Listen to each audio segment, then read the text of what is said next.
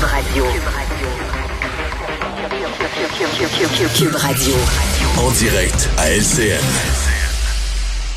On a fait largement écho hein, aujourd'hui au rapport euh, cinglant du coroner sur le travail de la SQ dans le drame des sœurs Nora et Romy Carpentier. Luc Malouin qui met le doigt sur tous les, les cafouillages, les erreurs de jugement et d'exécution qui ont miné les chances de retrouver les, les fillettes vivantes. Alors, on commence notre joute des analystes avec un invité spécial ce soir, Luc Lavoie. Euh, jouteur très habitué, cela dit. Bonsoir Luc. Salut Luc. Bonsoir, Bonsoir Paul et euh, Bonsoir, salut Sophie. Mario. On peut euh, difficilement imaginer un rapport plus dévastateur pour la SQ, là, Luc. Ah, ben vraiment, c'est. c'est- je- je- je- honnêtement, je tombe en bas de ma chaise. C'est autant d'incompétence. Mais moi, ce que ça m'a provoqué, surtout, c'est est-ce qu'il y a quelque chose qui marche au Québec? La Société d'assurance automobile, l'éducation, la santé. Moi, je pensais que la Sûreté du Québec, avec ses hauts puis ses bas, c'était une organisation crédible, c'était une organisation solide, compétente.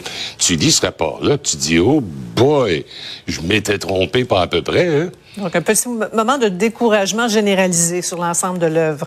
Euh, Mario, euh, première réaction à, ce rapport?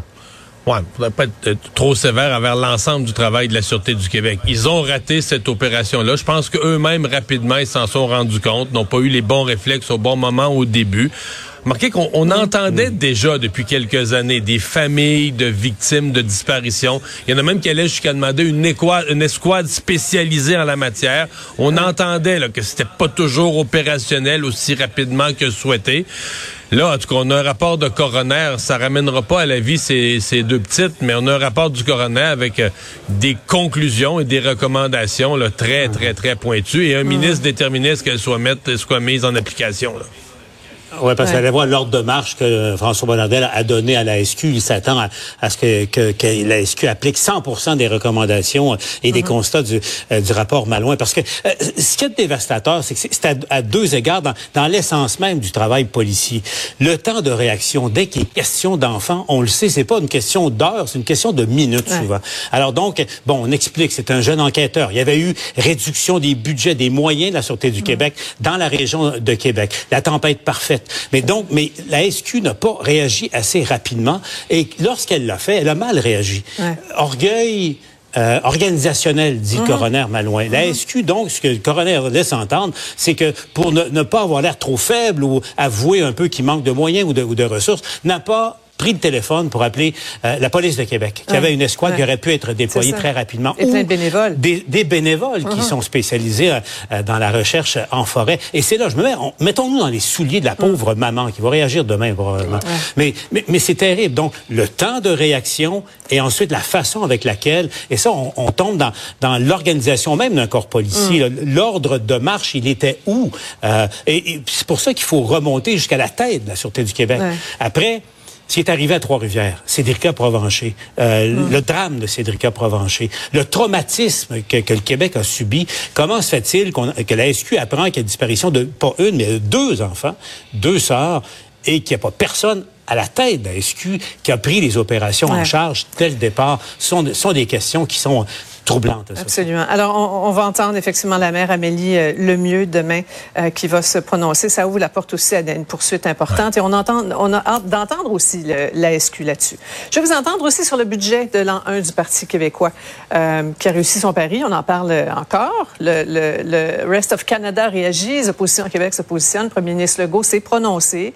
Un Québec indépendant serait viable, dit-il, mais il y a des sacrifices à, à prévoir. Le chef du PQ l'a traité de tous les, les noms. Ses réactions. Y a-t-il quelque chose de plus insultant que de se faire traiter de Jean Charest? Il a même dit Jean Chrétien. Vous notez un tout petit sourire en coin, Que voulez-vous? quand même. Mais c'est une position inconfortable pour M. Legault. un C'est- clair. Très inconfortable. Il, faut oui. voir, il faut voir la caricature de Y demain. Oh, attendez, attendez, on l'a. On a, Ah on a oui? lu dans Ah vos pensées. Là, de- notre réalisateur va vous la présenter. Tout est là. C'est formidable. Ouais. Le voici en capitaine Canada. Capitaine Canada. Un, un peu inconfortable. Pas, pas très souriant dans la caricature non, non plus. Euh, effectivement, M. Legault est retourné en politique pour ne plus parler de ça. Et euh, il- faut quand même constater, Mario, je sais pas si on, on en parlait dans le corridor euh, après ton émission à LCN, euh, parlez-en mal, parlez-en en Ouais. bien. Mais Paul Saint-Pierre Plamondon a réussi tout un coup là, parce que et il ramène, il vient, il vient de contrôler l'agenda politique depuis 4-5 jours au moins, placer euh, François Legault dans une position, on le disait, très très inconfortable. Où est Marc Tanguay? À essayer de se rattraper aujourd'hui Où est Gabriel Nadeau-Dubois et Québec solidaire dans dans, dans ce débat-là? Donc, ne serait-ce que là-dessus. Même à Ottawa euh, aujourd'hui, même, même à Euh, Ottawa ben, aujourd'hui, voilà. la discussion Exactement. portait là-dessus. Pierre Donc, Poilievre, Mario. Ah ouais, même absolument. Pierre Donc, qui, euh, qui sort dans l'arène. Absolument. Donc, non seulement euh, il a réussi, Paul Saint-Pierre Plamondon, sur son terrain à l'Assemblée nationale à imposer le sujet, mais là, il a imposé un sujet ni plus ni moins à l'échelle euh, canadienne.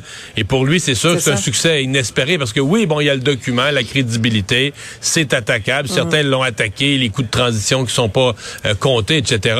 Mais tu sais, si tu Ouais. prends l'opération dans son ensemble d'un point de vue politique, c'est un hit, là. Ouais.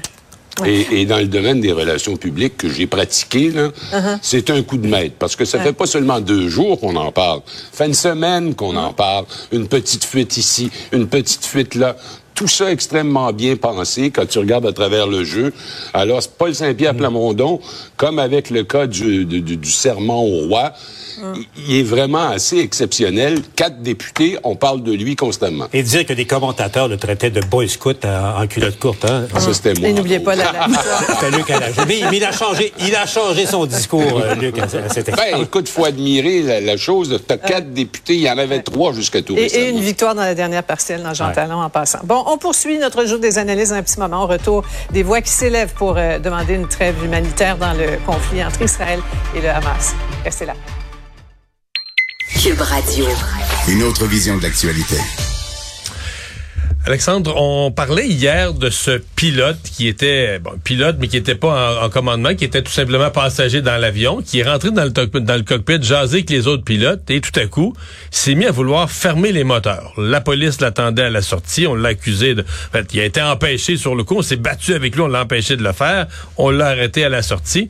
Et là, on comprend mieux, aujourd'hui, on a des explications, parce qu'hier, on se demandait, mais est-ce qu'il était suicidaire? Est-ce qu'il était en problème de santé mentale? Pourquoi a-t-il voulu euh, tuer tout le monde dans l'avion, arrêter les moteurs? Oui, parce que pour Joseph David Emerson, on fait face à 44 ans en ce moment, à 83 comptes là, de tentatives de meurtre, là, puis une Ben, en nouvelle accusation. c'est accusation de tentative de meurtre pour chacun des passagers à bord. là. pour chacun des passagers à bord et même une nouvelle accusation qui est interfering with flight cruise member and attendant donc de faire de l'interférence avec les, pa- les, les les membres du personnel de l'avion on pourrait traduire ça comme ça mais là lui explique en ce moment semble-t-il dans les documents de cours que son explication pour tout ça c'est qu'il aurait pris des champignons magiques Mario, de la psilocybine avant d'être à bord de l'avion.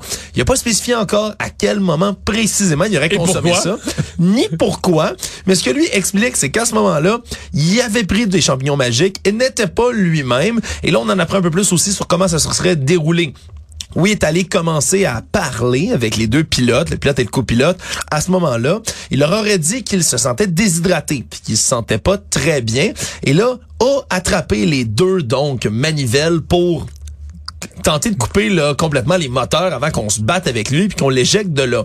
Mais lui, ce qui explique, ou semble-t-il, ce qu'il va tenter d'expliquer à son procès qui s'en vient, mais c'est que lui était dans un espèce de mauvais rêve. Il avait l'impression de rêver, de pas être bien, puis il dit, ben tout ce que je voulais, c'était me réveiller. Je me disais qu'en me réveillant, en, faisant crasher tout ça, en tirant sur les deux manivelles d'urgence, ben que je me réveillerais de tout ça, Mario. C'est sûr que ça peut sembler mince. Je sais pas si ça va tenir en cours, le fait d'avoir fait tout ça.